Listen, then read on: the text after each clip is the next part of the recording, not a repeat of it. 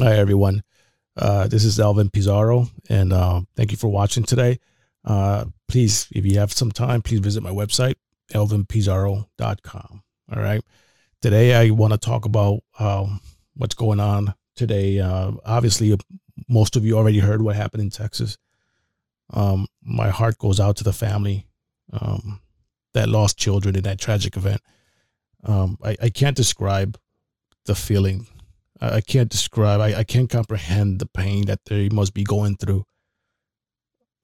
You know, when the when the pictures were released yesterday on on social media of the faces of the kids, I saw my own kids there. I have two children that are elementary school age, and when I saw the faces of these kids, I couldn't help help but to see my own kid's face. It it's tough to deal with. Oh man, that's I, I can't imagine the pain that those parents are going through. So my my heart goes out to them. My prayers go out to them, and you know let, let, let's let's keep praying for them. But uh, how, how do I fix this? How do we fix this? You know, this is how do we assure that something like this doesn't happen again? And that's kind of why what I want to talk about today. If you guys uh, have an opinion, please write it on my comments. All right, just write it on the comments, click on it, and tell me what you think. Okay. Because in this podcast, obviously, I'm just going to give you my point of view, but I want to hear your point of view. How do you feel that we can prevent something like this from happening again? Because it just can't happen again. So let me tell you what I think. All right.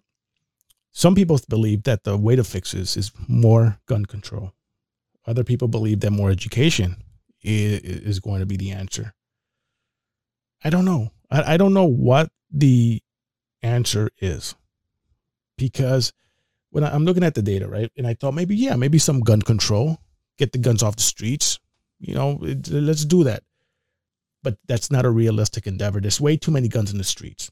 All right. If you pass a very strict gun law to restrict uh, law abiding citizens to own guns, you're just creating a, a major imbalance in the, in the food chain.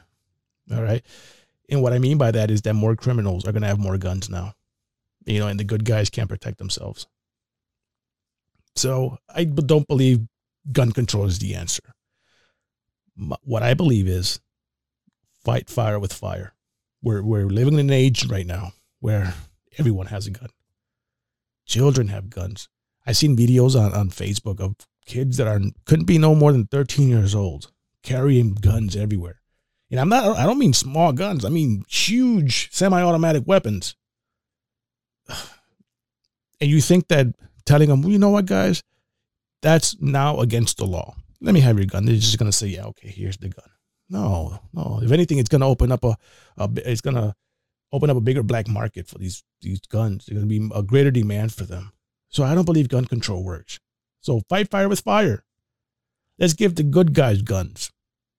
This whole school situation. Do you think that kid would have been able to walk into that classroom if there was a safety officer in that in that school, if the teacher was packing heat, do you think that kid will be able to, to, to perform or to do what he did? No, there's absolutely no way. He would have been taken out immediately. Now, obviously, it's not good. You know, loss of life is horrible. Doesn't matter if you're the good guy or the bad guy. Like, you know, you, you never want to see somebody die. But you know what? If somebody goes into the school with the intention that they're just going to kill everybody. All right. We have to make us as people, as humans, you know, how do you decide? Okay, it's time to take that kid's life to protect 19. You know, do you do you make do you do it? Do you take that you make the decision to do that at, at that moment? In my, in my opinion, is yes, you have to. You have to. That kid is about to go inside that school and massacre everyone. You have to take his life. I know this sounds really harsh. I know, and it sounds horrible, but you know what? Let's think about it. Let it sink in for a bit and then write on my comments. Tell me what you think. We have to protect soft targets and especially our schools. What are what is a soft target? A soft target is, is a place where if it gets attacked, there's no resistance from that soft target. No one in the school has a gun. Schools don't have security guards. Most schools don't. A lot of them do. But elementary schools, why have a security guard? Middle schools, nah. High schools, sure. Colleges, nah. But we we have to do a better job of protecting these institutions. These are these are our children. You know what? There's a McDonald's not too long from my not too far from my house. And after eight o'clock, they have a, a off-duty police officer patrolling or you know going around the, the, restaurant. But most of the time, he's inside the restaurant on his cell phone. You know the, the that company McDonald's, they could invest in off-duty officer to protect some burgers and you know a few chump change that's in the in the register. But our local leaders will not cough up the money to protect our children. You know, I can't believe that McDonald's has the solution to protect themselves. They know how to protect themselves, and our leaders can't protect us, can't protect our children. You know, it, it, everything is a game of politics, and we have to put an end to that. We we have to come up with a real solution and apply it immediately. Please, and, and if you if you have a, a suggestion, write it down on my on my comment. And let, let's talk about that. We have to come up with some solutions to this. All right. Schools right now are soft targets. Like I said the other day, you know, I, I, I go to my kid's school. I hit a button, the intercom system. The lady on the other side will ask me one simple question Who am I there to see? I come up with some kid's random name. Now, this is hypothetically. I come up with my, you know, I tell my kid's name, which anybody can have, and they are they are allowed access to the school. All right. That's all it takes. And they have access to our children. Right now, my kid's at school, and anybody from the street's gonna have access to her. And they can have malicious intent but they have access to our children. And our, and our school system is weak. You know, they, we, they, they can't protect them. Our local leaders can. But there's too, too much, too many politics involved in this. But when do we take a stand? When do we say enough is enough? If we don't learn from this, from what happened in Texas, we're never going to get it. we're never going to get it. And that makes me want to just take my kids out of school and homeschool them. That makes me just forget about the public education system and just keep them here at home and I teach them myself.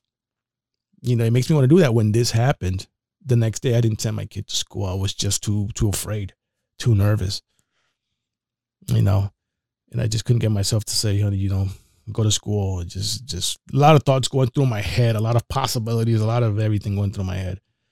And I just, you know, I couldn't get myself to take her to school, you know. And, uh, so it, it that's it. This, this fear is gonna linger for a very long time, not just on me, but on a lot of people.